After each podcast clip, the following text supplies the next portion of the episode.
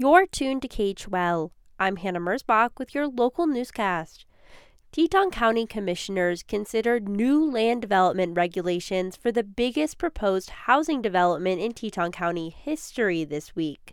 KHOL's Dante Filpula Ankney reports on the Northern South Park plan and some community concerns that it needs more guardrails. The Northern South Park development could add more than 1,200 homes to Jackson, most of them affordable.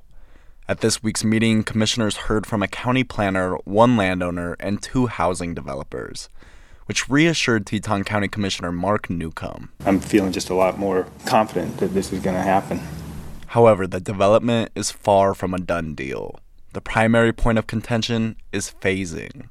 Claire Stumpf of local housing advocacy group Shelter JH has asked the county for a guarantee that affordable homes be built at the same rate as free market housing. Shelter JH's role is to make sure that our elected officials factor in the people who are most vulnerable, who can't be in a five hour meeting on a Tuesday morning, an attorney representing one of the two landowners, Amberly Baker, says the family's on board with the proposed plans, but warned the county against too many additional regulations, saying that the project is already balancing on a quote, razor's edge. If we can thread that needle so that they do not impact financing to provide the infrastructure, that they can be financially and logistically viable, I think our answer would be yes.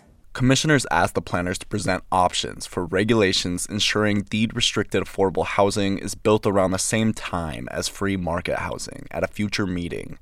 The next meeting is Tuesday, February 27th, where community members have the opportunity to provide public comment on the housing development. For KHOL News, I'm Dante Filpula Ankney part of the budget bill being debated in the legislature would authorize Wyoming to sell a parcel of land near Grand Teton National Park to the Park Service. It would give the Office of State Lands and Investments approval to sell what's become known as the Kelly parcel for $100 million. Several lawmakers in both chambers of the legislature have proposed amendments to the budget that would delete the Kelly parcel part entirely, effectively ending any chance of a sale in the near future. They believe the state should keep the parcel and let its value increase over time. But others point out that going down that route would likely not net Wyoming much more than the current appraised price. Senator Mike Gierau is a Democrat from Jackson. The Constitution says that this money goes to the Common School Fund.